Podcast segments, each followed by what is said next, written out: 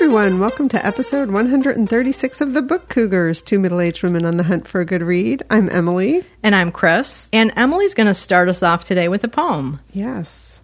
This poem came to me through the poet Kate Baer, who has a new poetry collection coming out called I Hope This Finds You Well on November 9th. She also has an existing poetry collection called What Kind of Woman? But this is a poet, Maggie Smith, that I guess a lot of people know of. She's from Bexley, Ohio, which is where my sister lives. So that's interesting. I had never heard of her nor this poem. And Maggie Smith has a book, Goldenrod, that just came out that I have on request at the library. So this poem is called Good Bones. Good bones. Life is short, though I keep this from my children. Life is short, and I've shortened mine in 1,000 delicious, ill-advised ways. 1,000 deliciously ill-advised ways I'll keep from my children. The world is at least 50% terrible, and that's a conservative estimate, though I keep this from my children. For every bird, there is a stone thrown at a bird. For every love child, a child broken, bagged, sunk in a lake. Life is short, and the world is at least half terrible, and for every kind stranger there is one who would break you, though I keep this from my children. I am trying to sell them the world. Any decent realtor, walking you through a real shithole, chirps on about good bones. This place could be beautiful, right? You could make this place beautiful. Wow, that's a great poem. Yeah, I saw this on the socials, as they say, and I was like, I've got to hunt this poet down. So that was Good Bones by Maggie Smith. Thank you so much for sharing that with us. Sure. Speaking of thank yous, we have a big thank you to our listener, Joyce. Yes. Thank you, Joyce, so much for your donation. Yeah, it was in her granddaughter Isabel's name. You know, there's a whole world now of these pandemic babies, which I hadn't really heard about because my babies are grown-ups. And I don't spend much time with little children. But babies that were born, you know, during the pandemic, and they've been at home. And Joyce's granddaughter got her first opportunity to go to the library. And Joyce sent a little video to us of her dancing in the stacks. Yes. And then decided she would make a donation to the Book Cougars in her granddaughter's honor. So wonderful. Thank you so much, Joyce. And especially for sending that little video clip. That was adorable. Yeah, we do a lot of dancing in the stacks of libraries ourselves when we find a book we're excited about.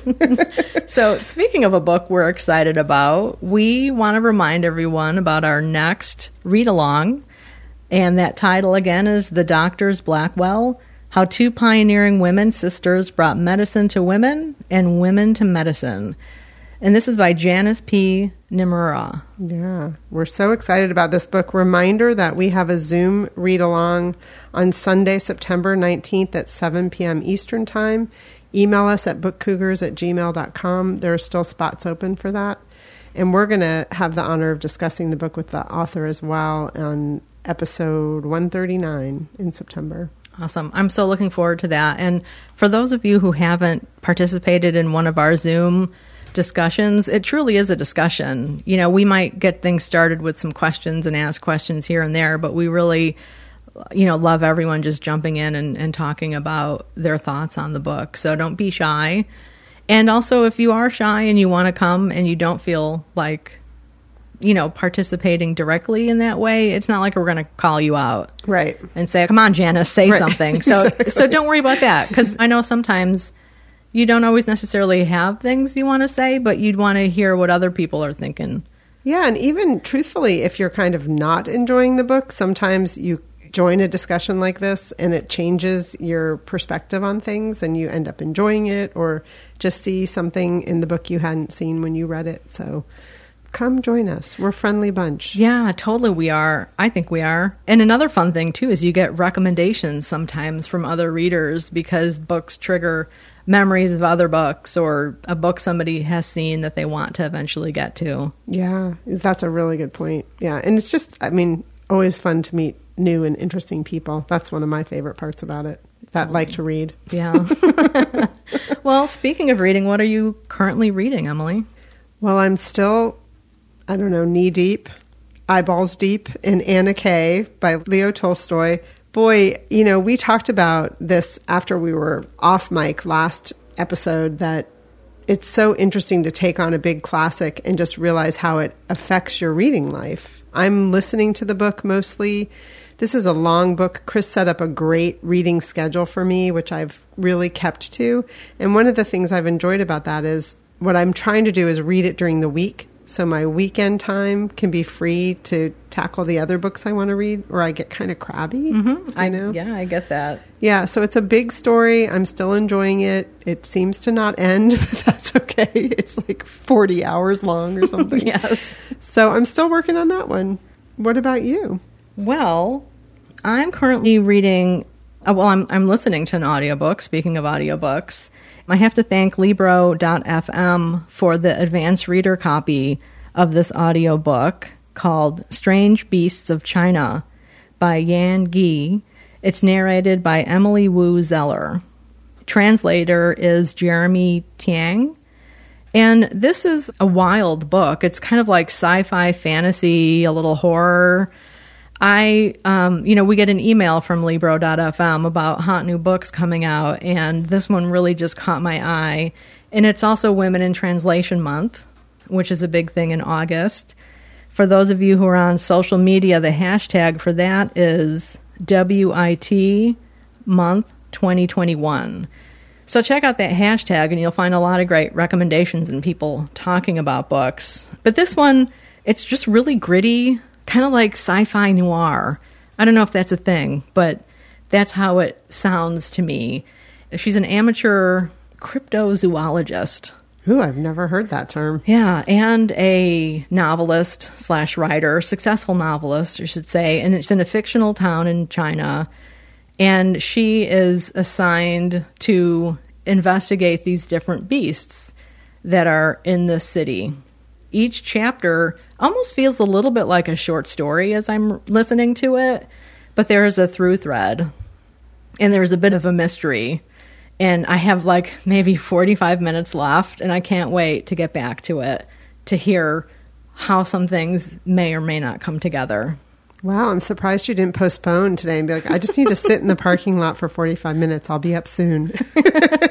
But something to look forward to. That's cool. Yeah, totally. I'll probably take a long drive on the way home and finish the rest of it. So again, that's Strange Beasts of China by Yan Ge. And reminder that we're an affiliate of Libro.fm, which means if you use Book Cougars, when you sign up for Libro.fm, you get 2 books for the price of one. That's 2 audiobooks, I should say, for the price of one. Yeah. And again, they do support independent bookstores. Part of the proceeds go to independent bookstores, and independent bookstores can connect to Libro.fm on their websites and things like that. And it just has a really nice interface, too, on the app, I have to say. Yeah, I enjoy using it as well. Well, I'm also reading Home by Marilynne Robinson. This is the second book in what's referred to as the Gilead, remind me, tetralogy. Go, Emily. I remembered the word. I wrote it down. I'm not loving these books. I'm really not, but I kind of understand why people do. I think part of it is I grew up in a small town, so it's a very small town. It's an exploration of these ministers and preachers and their families in Gilead, Iowa.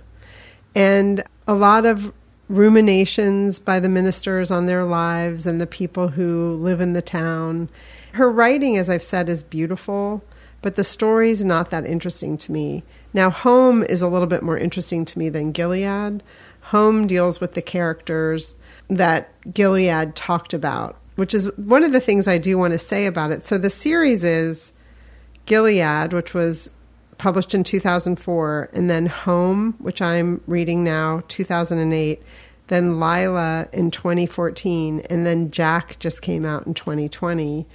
And so I wonder what it was like differently to read Gilead when you didn't know the other books that were coming out, whereas I'm reading them, and when a character is mentioned, I'm like, oh, Lila. Lila's, there's a whole book with her name as the title, and Jack, there's a whole book. So it does kind of pique my curiosity, I have to admit, as I'm listening. Like, I wonder what that book's going to be about. I don't know if I wonder enough to pursue the other two, because I'm finding them, I mean, I hate to use this word, but just not very interesting. Mm-hmm. People are probably like, well, why don't you put it down? I'm reading it for my book club, and we meet this weekend. One of my fellow book clubbers, Gilead is one of her favorite books of all time. Wow. So I'm dying to talk to them. Like, I really think it's a question of, obviously, does the story interest you? But reading preference, like, it really occurs to me that plot is my thing, mm-hmm. you know? So these books are not plot driven. They are simply character studies. Mm-hmm. There's not even really that much character development to me. It's just a study. Interesting. Yeah. So why are they praised so much? Is it the language? I think it's probably her turns of phrase and her writing, but I don't know. I mean, I started to listen to an interview with Marilynne Robinson. Part of it is, I think, if you understand the Bible and understand Bible study, I think there's probably a lot of references that are going over my head. That's one of my guesses. So I think if you're spiritual in nature, these probably have more meaning to you than they do to me. Okay. So let me just ask you, by spiritual, do you mean like spiritual, or do you mean biblical? Biblical. Okay. I think if you understand biblical stories and have maybe even a religious past where you understand a minister's life and what's important. I mean, the church is very important in these books. Mm-hmm. And the minister's desire to have their children attend church is very important. Okay. You know? Yeah, that's interesting. I mean, I know some writers can have a lot of biblical allusions mm-hmm. in their novels, but if you don't know the Bible stories, you're still okay as a reader. Mm-hmm. This sounds like it's a little bit more geared toward people who have that biblical background. Yeah, I'm not sure. I mean, that's one of the things I want to ask my co-readers. Mm-hmm. And I also think one of the differences between Gilead and Home is that Home has a lot more dialogue, whereas Gilead was really a minister. He was talking, in air quotes, to his son and reflecting on his life. This one is more families having dialogue together. I am enjoying that aspect of it better, but like, I'm not thrilled to dig back in. Yeah. So, well, I look forward to hearing what your book club has to say about it. I will probably never pick them up. Yeah. I mean, I'm kind of glad to have read half of them, but I'm not done with Home. I have 3 hours left in the audio. Anyway, that's Home by Marilynne Robinson. That's great. Well, the other book I'm currently reading is a graphic memoir / graphic novel. And I always get confused about that because it's graphic nonfiction, but people still call them graphic novels, even if it's nonfiction. The title is called Wake, The Hidden History of Women-Led Slave Revolts by Rebecca Hall. She's a professor who did her dissertation on women-led slave revolts in America. This graphic novel is her research experience trying to find the women who led revolts. Because back then, women weren't deemed capable of leading anything. Women were just not deemed capable. So in court cases, they were often not named. It was the woman or the wench, you know? Mm-hmm. So she's trying to track down these women and these names, and she ends up going to London to do research. And I will talk more about this when I'm finished. I'm at like about the 70% mark. I got an iPad. So that's been making graphic novels a little bit more digitally enticing for me. Yeah, for sure. You know, because they just don't really work well on my e-reader. Yeah. My phone's too small, and I get sick of looking at my laptop screen. So, yeah, so more to come on that. But again, the title is Wake, The Hidden History of Woman-Led Slave Revolts by Rebecca Hall, and it's illustrated by Hugo Martinez. I think it's so fascinating what people choose to write their dissertations on. You mm-hmm. know, it's amazing. I had a friend who wrote her dissertation. I don't know what it's called, but it was like that gold foil that's on the edge of old books. Mm-hmm. What is that? I can't remember what that's called, but, you know, like, cool. She got to spend years studying that. That's awesome. Isn't it? I don't know if it has a special name on a book. I mean, it's gold leaf, I think, but it's whatever that edge is. It's gilding. Not gilding. Gilding. Thank you. Okay. Yeah. Yeah, that just came to me. That was her dissertation. Oh, that is so cool. That's a dissertation I'd actually like to read. Well, I'll see if I can dig it up. I have no idea.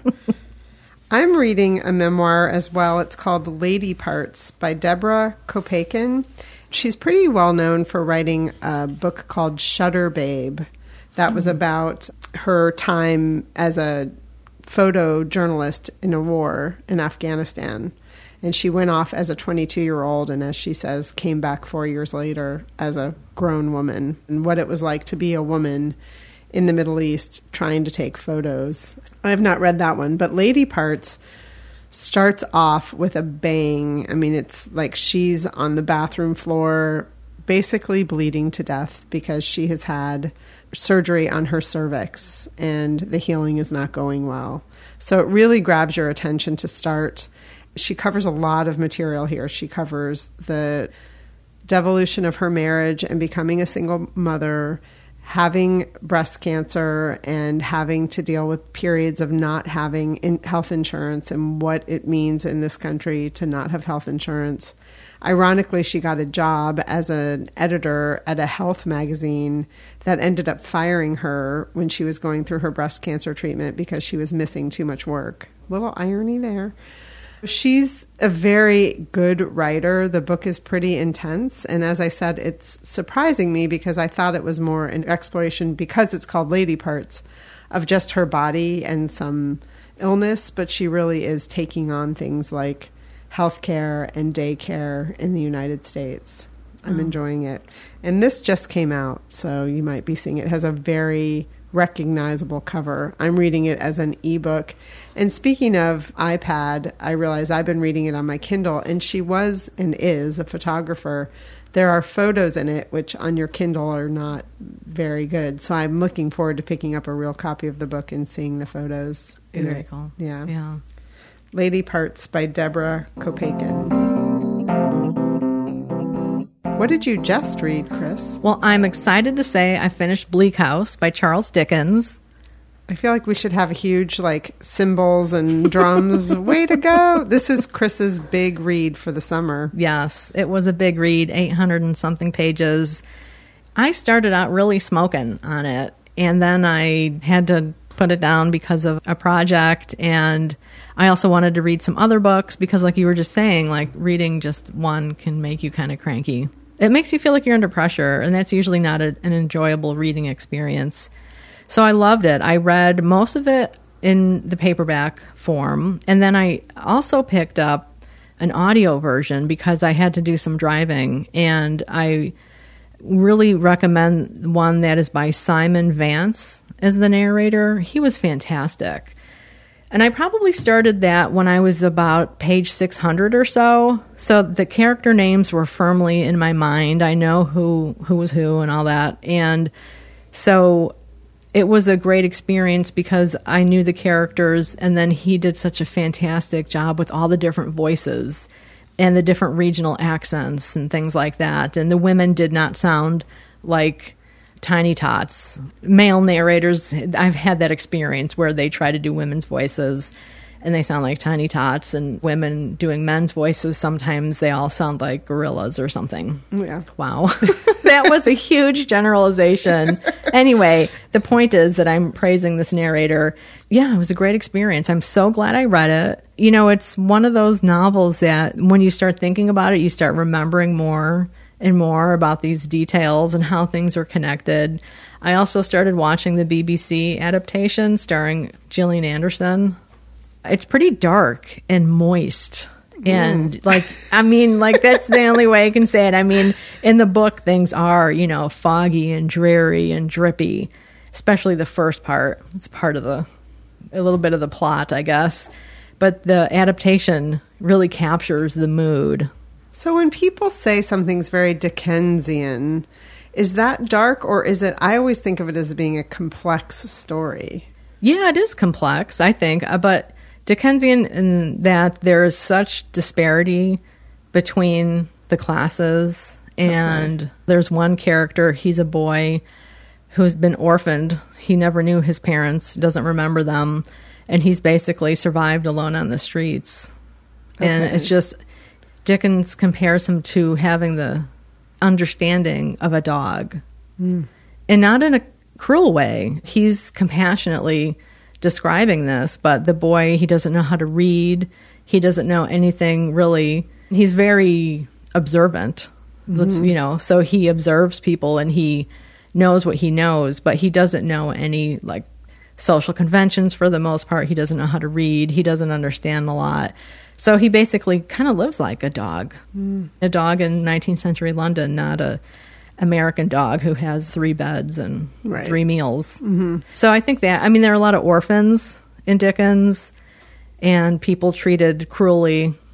Okay. Yeah. That makes sense. When I was reading The Goldfinch by Donna Tartt, people kept saying, you know, reviews kept saying it's very Dickensian in nature. And I was like, well, I've never read Dickens, so mm-hmm. I don't really know what that means. But yeah. I thought it was a complex story, but I see what you're saying now. That makes a lot more sense. Yeah. Well, I think complex too, complex mm-hmm. and, you know, dark and dingy. And even the upper classes don't necessarily come off all that well mm-hmm. or don't have the best of lives. They have their own struggles as well.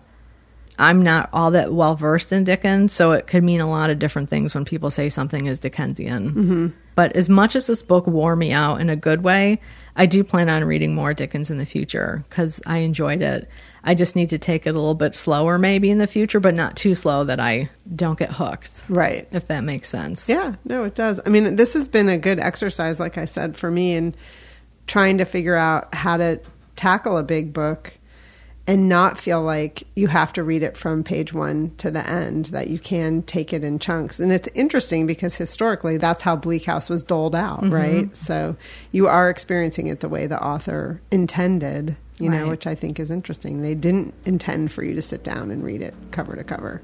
Yeah, that's interesting. I want to learn more about Dickens and his writing because, I mean, that was the convention to have things serialized. And for the longest time, I've talked about Cather's stuff being serialized in the early 20th century. I don't think that happens at all anymore.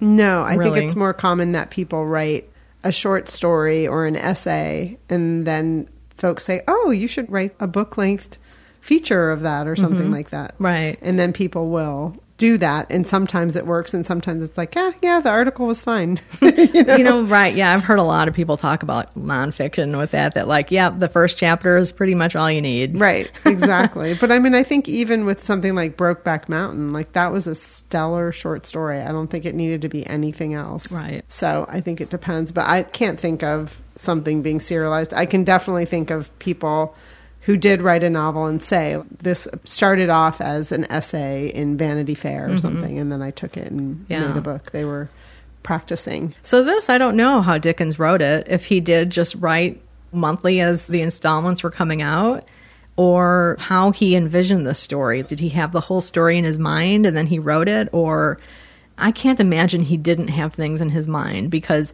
there are so many different threads and so many characters who kind of come and go, and then they come back again when you've forgotten about them. But you're like, oh, that one again, okay. I can't imagine what the writing process was like back then. It came out in book form in 1853. I mean, typewriters weren't even a thing. No, he was writing by hand. By hand, yeah. And then the typesetters were typesetting things, you know, letter by letter. Yeah. Maybe that's part of the reason, right? It was going to just take too long for them to have him write the whole thing and typeset the whole thing, so we're going to put it out in pieces. That we probably just figured out the answer. I think he got paid by the word. Ah. So, you know, there's that aspect of the writing, too. Yeah. Writers used to get paid so mm-hmm. much more. Yeah. Popular writers. I don't mean to say every writer. But anyway, that was Bleak House by Charles Dickens. I highly recommend it. That's awesome. Well, I read The Push by Ashley Audrain. What I'm discovering, in order for my brain to work with reading Anna Karenina throughout the week and then putting another book in there that's not nonfiction. I can read nonfiction fine when I'm reading fiction, but this is an experiment in reading other works of fiction, which I don't usually do. It has to be very plot driven, or I just can't. It's like way too many characters in my head. Well, The Push is plot driven. This book is such a page turner. And I remember flagging this book when it first came out. I read a review in the Times book review and then promptly forgot about it, put it in my want to read section of Goodreads. And then Aunt Ellen read it. And lo and behold, she was like, you have got to read this book. And I know why, because when you read it, you want to talk about it. So she needed to get some people to read it so she could talk about it. So the book is about Blythe, who's a new mother. She's had this baby. She's been sold that bill of goods that were sold, like this is supposed to be the best time in your life. And it's not going well. She's not bonding well with her daughter. And her daughter is starting to show some behaviors that are a little concerning to her. And it's making it a difficult relationship. At the same time, her husband, Fox, is not seeing anything that Blythe is seeing. He doesn't support her when she asks him about it and questions the situations that she's experiencing, which makes her feel kind of crazy. At the same time, there are chapters, very short chapters interspersed that go back in time and introduce you to Blythe's mother and grandmother, who both were not treated well as young children. So what the author is exploring here is intergenerational trauma, which we've talked a lot about lately, more in the world of slavery and how generational trauma is passed on. But this is really dealing with that direct notion of intergenerational trauma, like in the womb, that it can really be passed on to future generations.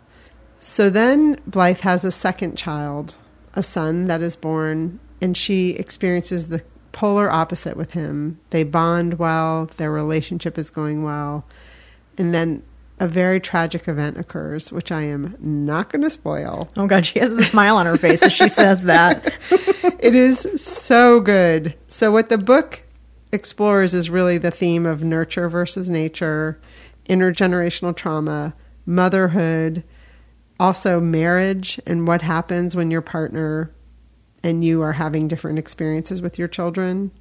The other character, she does a really good job of having a few tiny little characters in here that make the story just elevate to a whole other level. And one of them is another mother that was available to a child when her own mother wasn't. You know how you can have the chosen family versus your family of origin? Mm-hmm. She puts a character in there that's done so well. And then also her mother-in-law, who was the stay-at-home mother, raised her son in the perfect family. So that's kind of where Fox, the husband's character, is coming from. Like, come on, Blythe, just be the perfect mom. Oh, boy. You know? Yeah. So it's a really good story. She's a debut novelist. I am just so impressed by this book. Highly recommend you read it. It's called The Push, by Ashley Audrain. It's kind of being compared to, if folks have read We Need to Talk About Kevin by Lionel Shriver. Mm-hmm. There is some similarity to that. The other thing that she does, and why I think they compare these two books, is it's written in second person, with Blythe kind of talking to her husband and telling a story to her husband. Such an interesting way to do it. Yeah. I'm intrigued. Yeah, it was really good.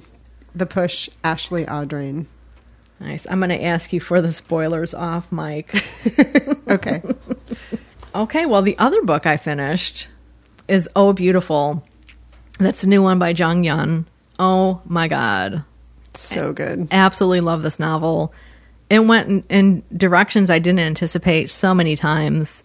We're going to talk about this more. We're really excited to have Zhang Yun in the future. Yeah, and the book comes out November 9th. Pre-order it. Tell your library to get 50 copies. Yeah. I mean, yeah. Order it. I'm going to be definitely, well, I shouldn't say giving this as holiday gifts because now everybody knows, but sorry. It's just really good. And it's one of those books you can't really talk about it because you don't want to spoil it because, wow. Yeah. I mean, I think what we can say about it is it's about a young woman who... Well, she's not even young. No, that's true. About a woman who's actually in her... Well, she's a young woman compared to us, but she's in her early 40s. But in her late 30s, she explored a career change. She had been a model, making her living off of her looks, decides to become a writer, goes to school. She goes to college. She goes to grad school. Yeah. She has a mentor. And she's Korean-American, born and raised in North Dakota. And she has an assignment to go back to North Dakota to write about what's going on with the oil fields. We talked about in the last episode, Emily had already finished Oh Beautiful, and I was currently reading it, and just talking about that it's primarily men flocking here to find work because it's during an economic downturn. And there are women who also are there looking for work. But the Oh Beautiful, it's this town that is the center of the book. It's kind of like a microcosm of America itself. So the Oh Beautiful part there, but then the main character is this beautiful woman, and you see just how relentlessly women are tormented by men sexually and harassed by them. Yeah, and the book has such a shocking opening scene that really I didn't know the direction the book was going to take. And I think that's part of what she does so well, is that you really have to read the story and watch it unfold. Mm-hmm. And she tackles big issues, and she does it so seamlessly. Yeah. I mean, climate change, the Me Too movement, economic hardship, America, racism and gender, and classism, big business, environmental destruction, Native American rights and responsibilities, law enforcement, bar culture. Yeah. I mean, there's so much. It's amazing. But none of it felt forced to me at all. Mm-mm. It's just so well written. Yeah. We know this novel's not coming out until November. In the meantime, we both loved her first novel, Shelter, which is another really kind of like explosive novel. Yeah. In a good way. Yep. In a painful way, but really good read. Very thought-provoking. I was telling Chris that there's a book, Nomadland, that's nonfiction, and there's a section of Oh Beautiful that reminds me of Nomadland. I did not read the book. I watched the film, which won all manner of awards last year. But that's another book you could check out in the interim, too. Mm-hmm. I mean, I'm just thinking about there's the military involved. There's male privilege and also male opportunism of different class men. I mean, it's just... I mean, and also women who don't listen to each other and coming to terms with that, kind of figuring out your place in society. Yeah, I mean, she does such a good job. Yeah. Obviously, we're both just like glowing about this novel, Oh Beautiful. So put it on your TBR. We have to get ourselves together before we talk to her. I know. We're going to be just fangirling. Yes, that's right. Well, I finished Gilead, which I already have talked about a little bit. This was the first in the tetralogy by Marilynne Robinson. It's the story of a father on his deathbed talking to his son and reminiscing about his father and his father's father, who were all Congregationalist ministers in Gilead, Iowa. And that's really all I'm going to say about it. It was the story of John Ames. I didn't love it, but it won the Pulitzer Prize. One of my book club members loved it, so I can't wait to talk to her about it. One of my other book club members was doing the green monster face as she was trying to read it, so she felt very similar to me. But should be a good conversation. You know what? The Pulitzer Prize, I watched that Hemingway series. What do they call it now? Series, documentary. And The Old Man and the Sea is the book that capstoned Hemingway's career. And some people consider it, his best work and a great novel. And others just think it's childish, juvenile, a boring book where not much happens. So I just think it's really fascinating how, and we've talked about this before, just how you can have such different takes on a book from your friends. Absolutely. And even friends that you've had great recommendations from. There's always that one where it's just really? Well, yeah, and it's also why recommending books to people is so hard. It's first, tell me what you do like. Because when certain people hate on a book that you just love, it gives you all sorts of pause about them. It also makes you think, I don't know if I'm the person that should be recommending books to you. And it's why shelf talkers at bookstores are so helpful, and finding a bookseller that you have similar taste is helpful. But even then, like you said, you can still come across a book that everyone disagrees on. Right. You know? Yeah. But, you know, and I think so much of that is, again, when you read it, mm-hmm. why you picked it up, what's going on in your life. Absolutely. Yeah. Well, I've just been having such a great reading month. I mean, wow. The next book I'm going to talk about is A Solitude of Wolverines by Alice Henderson. Holy smokes. I love this novel. It was blurbed by Nevada Barr, who's the mystery novelist who got me into reading mysteries as an adult. I had been a Hardy Boys fan as a younger person, but never really found another mystery. And then I just kind of quit looking for them, and I got into horror. I think that's what happened. I think Stephen King walked into my life, and that was a whole decade of reading right there. But the publisher sent us a copy, and I saw it here at Book Cougar's headquarters, and I was like, oh my God, Nevada Barr, I have to read that.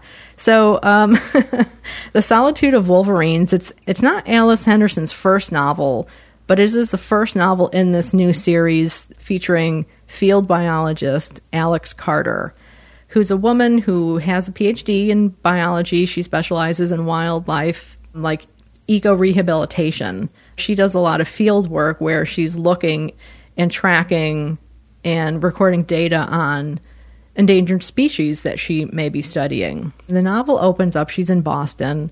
She's really not happy living in the city. Her relationship is kind of spinning down the toilet. And she is at a celebration of this park opening that was reclaimed from development because they found a rare species on it. And a gunman comes and, you know, disgruntled business person, right? Developer.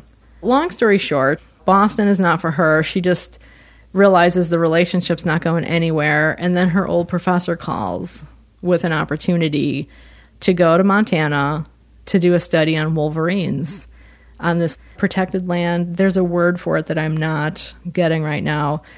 She stays at this place that's an old abandoned ski resort where all these horrible things have happened since it's been abandoned, right? That sounds very Stephen King right there. Right? Totally, right? And even in the book, they're like, don't read The Shining before you go. Yeah, totally. But it's a beautifully written book. Like, if you love the great outdoors, if you like to hike, if you like wild animals, if you're into protecting our environment and natural habitats, you would really enjoy this book. It is, you know, suspense, thriller, mystery, all of those three things rolled up into one. And nature writing, because she describes the beauty of being outdoors and the joy of hiking to set these camera traps. But then, of course, there are bad guys. You'll have to read the book to find out more. One of our listeners, Sue, also read it around the same time that I did, and she posted a review on Instagram, and she wrote, "What an incredible book. I love Alex Carter. She is strong, intelligent, resourceful, principled, kind-hearted, kick-ass, animal-loving biologist. Montana, mountains, abandoned resort, ghosts, Sasquatch, wolverines, land preserve, resentment, poaching, murder, it's all there. So much suspense. I can't wait for the next book." And she gave it 5 stars. That is Sue Lisbeth is her handle if you want to connect with her on Instagram. That's a great review. Totally great. Yeah, I can't wait for the next book, which we have an advanced reader copy of. I'm going to save it for a couple weeks before I dive in, but I haven't been this excited about finding a new mystery series since I first started reading Louise Penny. I'm so excited. Good for you. Yeah, so super excited. So again, that's The Solitude of Wolverines by Alice Henderson. And she does have other novels. She has at least one other novel, I know, that is not part of the series. So check her out. Check out her website and the work she does, because she's actually a field biologist, so she knows what she's writing about. Yeah, I'm sure that made the book elevate that much higher, you know? Yeah, and that's why I love Nevada Barr, because she was an actual park ranger writing about a park ranger and being in the great outdoors. So I don't think you can fake that. No, I've never read her. She's always been on my list. I should do that. Yeah. Very cool. Well, I read We Are the Brennans. I got really sick last week. Wah, wah. We were worried about our Emily. Yeah, I got a negative COVID test, thank gracious. And thank goodness for our state. I have to say, super easy to go in and drive-through COVID test. No appointment needed. Knew the next day that it wasn't COVID, so that was a relief. But I was sick and sat in a cold-induced state on the couch and treated myself to reading a new book. So I read We Are the Brennans by Tracy Lang. This book just came out from Celadon. It's about a big Irish Catholic family in the Boston area. It's told from the point of view of, well, I should say multiple points of view, mostly these four siblings. There's a couple other points of view thrown in there. But one of the things she did I've never seen before, which is, so it'd be told by one character's point of view, and there'd be dialogue at the very end of the chapter. And then when you turned the page to the next character chapter, it would start again with the last piece of dialogue that character said the chapter before. Oh, cool. I had never seen that writing technique, and I really liked it. I thought it was super cool. Again, this is a big Irish family, 3 brothers and 1 sister whose name is Sunday.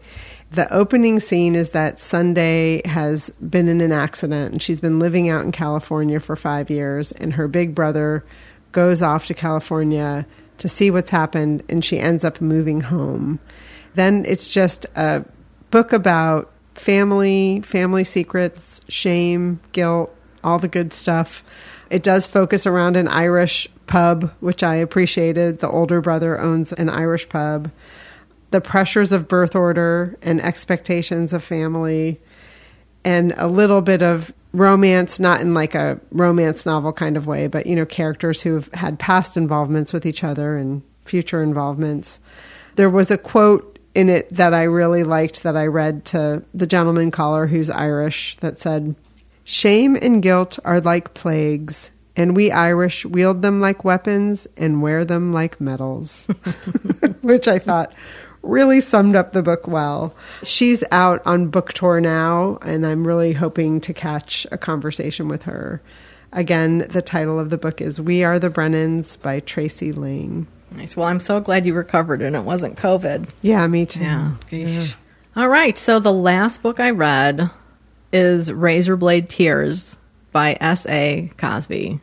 And I had to look at the title and make sure I said Razorblade Tears and not crocodile tears, because that is what I've been saying.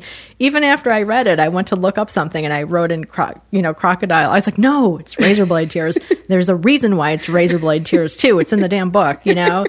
I love this book. I loved his prior novel, Blacktop Wasteland. And this book, whew, I mean, it is violent as all get out.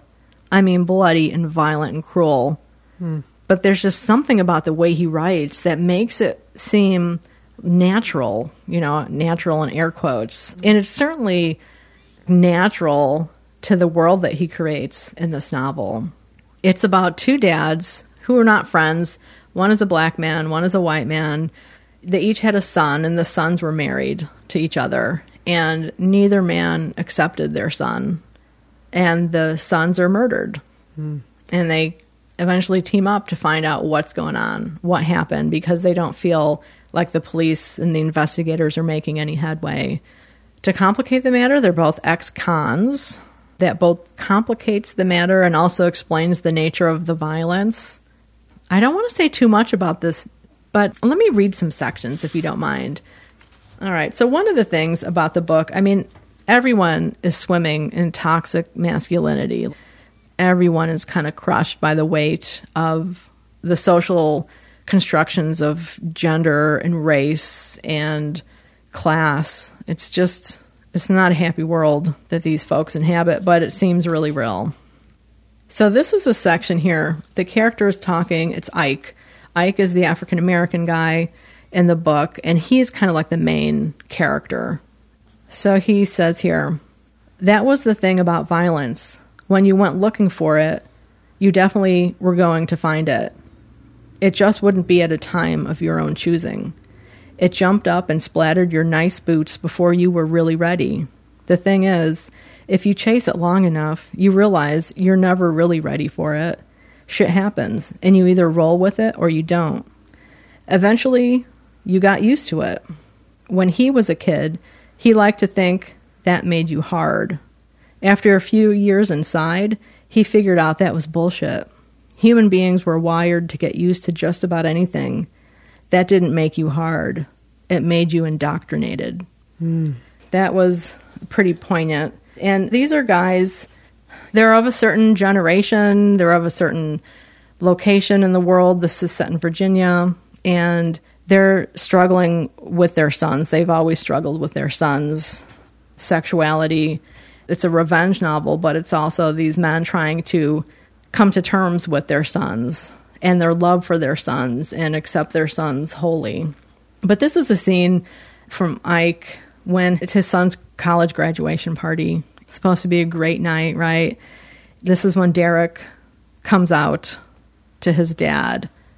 In this scene, Ike is doing, he's grilling burgers and hot dogs, okay? So this is, Ike is concentrating on the burgers and hot dogs. He focuses on the red glow of the coals, the unhurried dripping of the grease from the burgers as it falls and sizzles on the charcoal.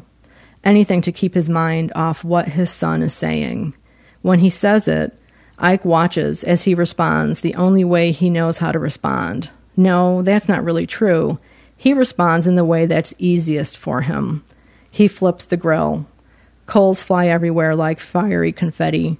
A piece lands on Isaiah's arm. It will leave a light scar that resembles a birthmark. The scene fades to black, and Isaiah is his son. I really love the line that, like, he responds in a way that's easiest for him. So those two sections that I just read really resonated with me about how a violent culture just isn't something that is, and violent people aren't just violent. The social conditions create that, and their habits create that. And people often do what's easiest, even though it's harming themselves and the people that they love. That's just a little bit of the grittiness, I think, because I don't want to read some of the other parts on air because, like I said, it's gruesome and bloody. It's murder, and it's a lot of language. So if those are not the kind of books you enjoy, this is not the book for you. But if you really want a novel that is just gritty, I mean, it really is Southern noir with a lot of heart, though. And I really commend Cosby for writing a novel about love is love and these, you know, cisgendered, homophobic older guys trying to come to terms with their sons. Yeah, sadly, after they're gone. Right, but, yeah. Exactly. Isn't that always the case, or so often the case? Mm-hmm. You know, you think you have time to sort things out. You think you have time for somebody else to come around, and quite often you don't. Right. And another quote is, about the whole revenge thing. He says, folks like to talk about revenge like it's a righteous thing, but it's just hate in a nicer suit. No, that's a good one. Yeah, so tough book. His last book, Blacktop Wasteland, had a pretty grim ending, and this one wasn't quite that. It's quite bloody. I mean, the ending is? I mean, we're talking extreme. Like, we're talking so extreme. And I keep saying that because I don't really read a lot of violent books anymore. But there's just something about his writing that it makes me believe it and want to understand why people are like they are. Well, and from what you've said about Blacktop Wasteland also is, I mean, he's just a really good writer. Oh. So the story is part of what makes it worth the blood. Yeah, right? Totally. I mean, and it is. It's a book that is certainly coming out at a great time with race issues and racism and white supremacy. It's just a book that touches on so many things in the world right now. Yeah. So again, that's Razorblade Tears by S.A. Cosby. Well, I got my hands on an advanced reader copy of William Kent Krueger's newest book, Lightning Strike. Beautiful. This book is out August 24th, and it was so good. I finished it this morning. I sobbed. Oh. So I've read his book, This Tender Land, which I loved. It was one of my top 10, I think, a couple years ago. Yeah, didn't we read that as a buddy read? I don't think so. Did we? I thought so. I don't remember. Huh. And then I've read his book, Ordinary Grace, which won an Anthony Award in 2014. But he's very well known for his Cork O'Connor mystery series, which is 18 books strong. Wow. I mean, that's been going a long time. Yeah. And the first book in that series, Iron Lake, came out in 1999 and won an Anthony Award for Best First Novel. Yeah, and that's set in Minnesota, right? Yep. Yeah, it is. And the author lives in Minnesota, so he knows the boundary waters and lakes and, you know, just the territory itself. But part of why I was willing to read this, because longtime listeners know I'm not very good about starting something towards the end of a series or mid-series. I want to go to the beginning, but when a series is 18 books long, it's kind of daunting. But this is actually a prequel. On some things, I've seen it listed as book number 0 in the Cork O'Connor mystery series. It takes place in a small town in Aurora, Minnesota. The book opens with an author's note that just lets the reader know that a significant part of the story involves the Indian Relocation Act of 1956. And what William Kent Krueger says is, this was the brainchild of a group of men appointed by President Harry S. Truman to solve what lawmakers in D.C. called the, quote, Indian problem.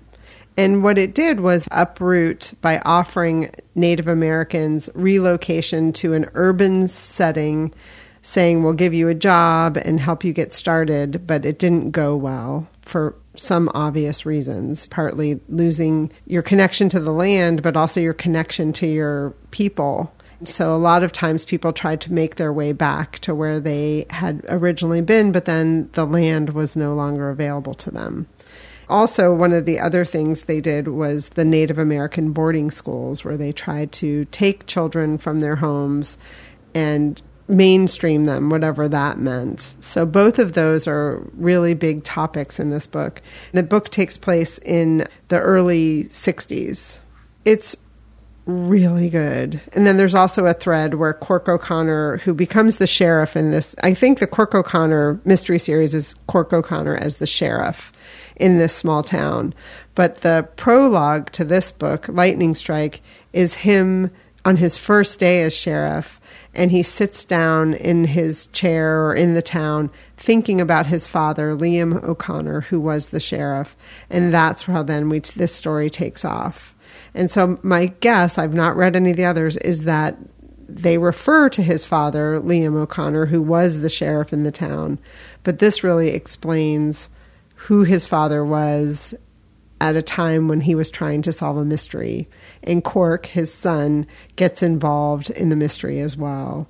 It's very plot-driven, really good, wonderful characters, which is what William Kent Krueger does so well. Mm-hmm. I loved it.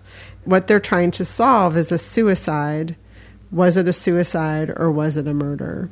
The opening scenes are where Cork O'Connor, who's a child, is with his friends, and they come across a man hanging in a tree. Mm. The rest of the book deals with them trying to solve the mystery of what happened to the man. Again, it's called Lightning Strike by William Kent Krueger.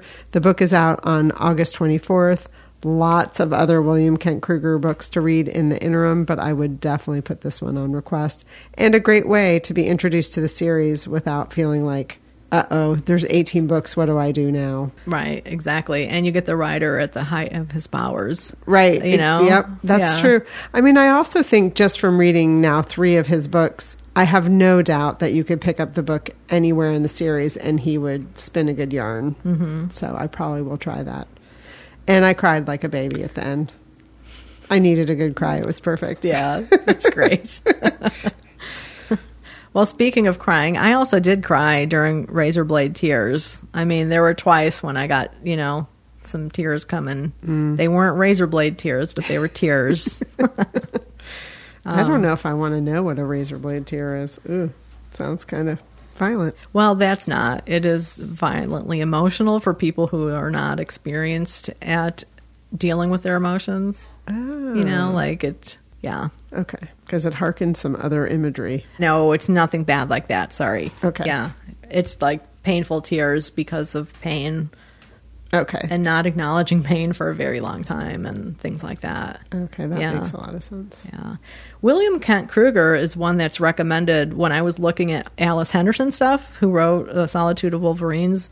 His name came up as a recommended author if you liked her stuff and vice versa. That makes sense because it really does take place, you know, in the outdoors, in the boundary waters in Minnesota. You know, there's so many lakes in Minnesota and he definitely nods to nature and to Native American culture, if that makes sense. So did you go on any biblio adventures, Chris? You know what I did? I went on a couple. I went on two that were not in the world, but in my home, and then one out in the big wide world. I got to see our buddy, mystery man John Valeri, in conversation with Emily Arsenault up at the Wood Memorial Library in South Windsor, Connecticut. And this was an event hosted by Book Club on the Go. Our buddy Cindy got this one together. The conversation was mainly about Emily's new book, When All the Girls Are Sleeping. Emily's written, I don't know, she has something like maybe 8 or 9 books. She writes adult suspense novels and YA, and this is a YA novel.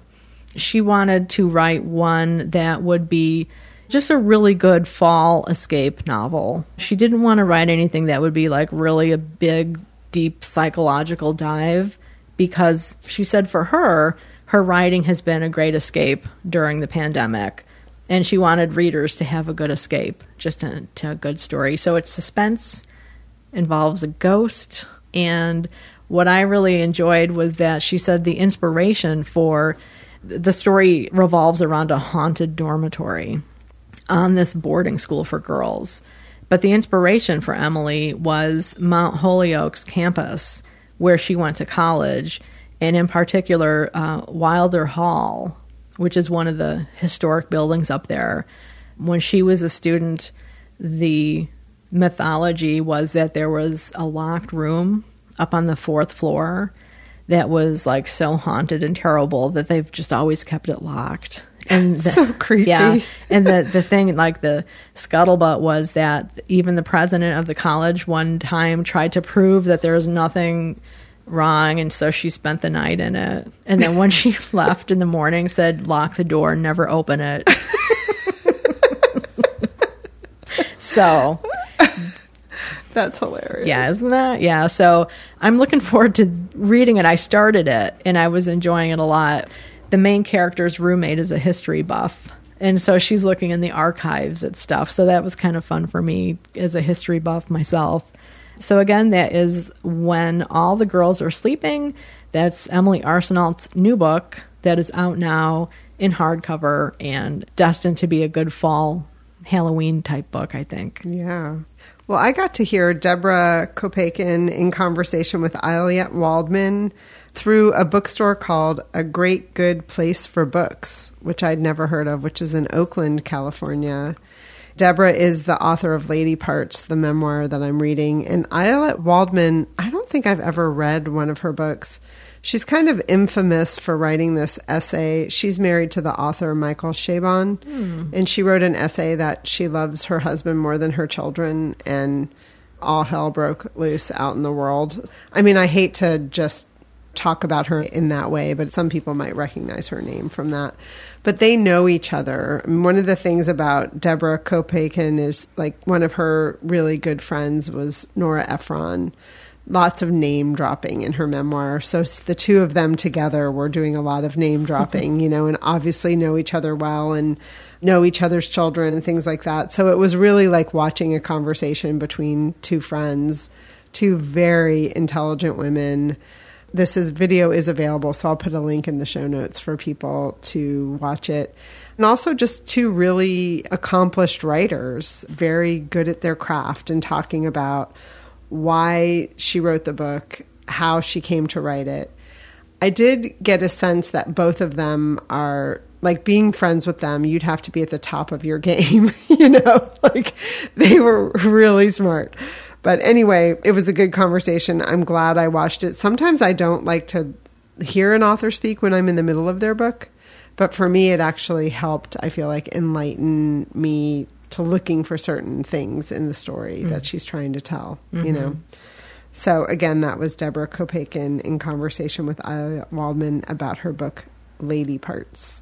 So that's a great point about sometimes it is good to, while you're reading a book, check things out about the author. Yeah, I think especially for me, this one has this cover that's so interesting, where it's like a woman standing almost like a superhero type pose. And then there's all these arrows pointing to the body with names of the different body parts. So I just had this idea in my head when I opened it of what it was going to be about. And like I said, she's really taking on bigger issues with it. So it opened my eyes to paying attention to more of that as I'm reading. Nice. Well, my next event was one that I did as a Zoom event, and because it was a Zoom event out of Chicago. And this was Naomi Hirahara in conversation with Eric Matsunaga. And this was an event hosted through Madison Street Books, which is a new bookstore. It's a woman-owned independent bookstore in Chicago on the West Loop. They opened during the pandemic, and they're still going, which is a great thing. And they have an events person there, which is also a good sign. I sometimes feel for independent bookstores when they don't have somebody to run their events, because you can tell it's just some poor, tired bookseller, or manager, or owner who's trying to do it all. But this was a fascinating conversation. So again, Naomi Hirahara wrote Clark and Division, which is the mystery novel I talked about in episode 135 that I love so much, that dealt with a young Japanese-American woman trying to figure out what happened to her sister after the family was relocated from the concentration camp that they were put in by the United States government, and they were relocated to Chicago. So Eric Matsunaga, he's been working on a project. It's called Discover Nikkei, Japanese Migrants and Their Descendants. It's a website, and he does events and he does tours. He's of Japanese descent. His dad was Japanese and his mom's German. And one of the things that Naomi talked about was that after the war was over, so many of those Japanese people who'd been placed in Chicago went back to California. And Eric's family is a family that stayed. So one of the things with, there's no geographical center in Chicago for the Japanese community, really. So it's kind of spread out in Chicago city limits and then in the suburbs as well. So he's trying to get all this information together. He said one of the things is they have events that draws the community together. They have temples and churches that are focused on Japanese descendants, but there's no center. And he said one of the reasons for that is that during the war, they were told not to congregate, that if they would congregate, they would be considered to be conspiring against the United States. So that's one reason for that. And then also the families going back to California. Now, a lot of people have talked about Clark and Division as this standalone novel because Naomi does have a series that's set in Hawaii. But she did say during this event that she has a follow-up novel to Clark and Division. It's called Evergreen at this point, and it's set in 1946 at the Evergreen Hostel in California. So this is a family that goes back. I'm not sure if it's the same family. She didn't really get into the details as far as I remember about that. But I'm so looking forward to that. And I want to check out her other series as well, because I really enjoyed her writing style and her perspective. Oh, that's great. Yeah. So that was like a good event. Yeah, it really was. And, they talked to each other for quite a while because Eric had actually given Naomi a tour of Chicago while she was researching for the book. And then she also had another tour of Chicago. So she was there twice. Prior to that, she had been in Chicago, but it wasn't when she was thinking about writing a novel set there. She's also written nonfiction books. One of them is specifically about what happened with families after they were released from the camps. So we'll put a link in the show notes to her website so folks can check out all of her different books. Yeah, and this event was recorded, and it's available. Okay. So we'll put the link in that, too, because I thought it was a really fascinating event about the novel, and also, though, about, just Chicago and the Japanese and Japanese-American experience. So she doesn't live in Chicago? No. Okay. She's a California resident. So we usually don't talk about podcast listening as a biblioadventure, but I do want to give a shout out and let listeners know about episode 225 of the Reading Envy podcast with our buddy Jenny. She had authors Marie Benedict and Victoria Christopher Murray on as guests, and those are the authors of The Personal Librarian, the historical novel about Belle DaCosta Green, who was the librarian at the Morgan Library. So, folks, if you really were interested in that novel or if you've read it, definitely check out episode 225 of Reading Envy for that interview. That's awesome. I'll put that link in the show notes. Have you got any plans for upcoming jaunts? You know what? I did have one on the books, but it unfortunately got rescheduled. It was at the Essex Library here in Connecticut, an event with Deborah Mandel. Her new book is All Right, How to Start, Structure, and Sustain a Writing Group. We've met Deborah in the past, and she's written books. She's a retired psychologist and a writer herself. She's also married to the writer James Benn. So I think she knows what she's talking about when she's talking about, you know, writing groups. And I was really interested in this, to read a book about writing and writing groups from a psychologist, because I thought she might have some really different takes on sustainability and getting people together in relatable ways. Yeah. So the event is going to be rescheduled at some point, but I wanted to let listeners know about her book. Again, that was All Right, How to Start, Structure, and Sustain a Writing Group by Deborah Mandel. And I have on the books Tuesday, the 17th of August, I guess when this episode drops, at 7 p.m., R.J. Julia is hosting Susan Cain, who is the author of Quiet, The Power of Introverts in a World That Can't Stop Talking. I loved that book. And she's in conversation with Lisa Miller about Lisa's new book, The Awakened Brain, The New Science of Spirituality and Our Quest for an Inspired Life. Sounds kind of interesting. So that is going to be a Zoom event. I registered for that. I don't think either of the authors are local. So, but I had never heard of this new book by Lisa Miller, and it sounds so interesting. I love the title. And when I read about it, I thought, well, let me get an introduction from her and see if I want to read it. That sounds good. I'm going to sign up for that one too. Yes. Yeah. We also have a joint jaunt planned. We came to find out that there is a new little free library in our neighborhood. Yes. One of our neighbors pointed this out to us on Instagram, and we're going to go check it out together. Yeah, it was really cute. On Instagram, he showed us this picture of like a tall structure covered in a tarp. Right. And we had no idea what it was. Well, a pole that was, that had something covered. Yeah. Right. And so we were like, and he said, Book Cougars, check it out. And we were like, check what out? What is it? And then came to find out that it was a new little free library installed in our neighborhood. We haven't checked it out. I'm so excited to do that with Chris. And I'm super excited to have one in the neighborhood that I can both drop donations off to and take more books, because Lord knows I don't have enough. Right. Exactly. Yeah. We'll definitely help keep that one stocked. Yes, I'm looking forward to that. What about upcoming reads? What's on your nightstand? I have a book that I can't remember how I learned about it, but it's garnered all sorts of praise, and it's called Everything Sad is Untrue, and then in parentheses, A True Story, by Daniel Nyeri. And he is an immigrant from Iran, and this is telling the story of his middle school years, and it's a work of fiction, but telling a story of his middle school years and what it was like to come to this country and make a way for himself and his family here. It has a fantastic cover. I've watched a few quick videos with him, some introductory videos, and he seems like such an interesting guy. He's also one of the youngest publishers in the industry as the head of Odd Dot, which is an imprint of Macmillan. Looking forward to digging into that one. And then I also went to the library and picked up a copy of Maggie Smith, who's the poet that I read a poem at the beginning of the episode. And this isn't a book of poetry. It's a book called Keep Moving, and it's notes on loss, creativity, and change. It's this sweet little bright orange book, and I can't wait to dig into it. Nice. That looks cool. I like that size. Yeah. Yeah. And we ran into each other at the library last night, actually. That was fun. We did. It was super fun. Damn. Out in the wild. Totally.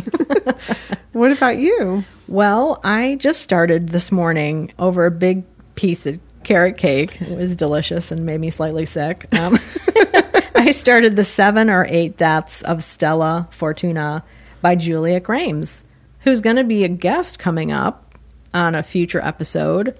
So if you haven't yet read this novel and it's been on your nightstand or on your Goodreads TBR, it might be a good time to read it and shoot us any questions you might have that you'd like us to ask Juliet. Yeah, I cannot wait to talk to her. We're going to talk to her both as an author and her as an editor at Soho. Yeah. Super excited. Totally. And then the other one is Louise Penny, The Madness of Crowds, comes out August 24th. I usually take the entire day off. I do have one meeting that day. It's just going to be an hour long. But otherwise, my day is going to be dedicated to reading that novel. I can't wait. Maybe we'll take some pictures. I'll try to like lurk in a bush on the sidelines and take a picture of Chris having her special day.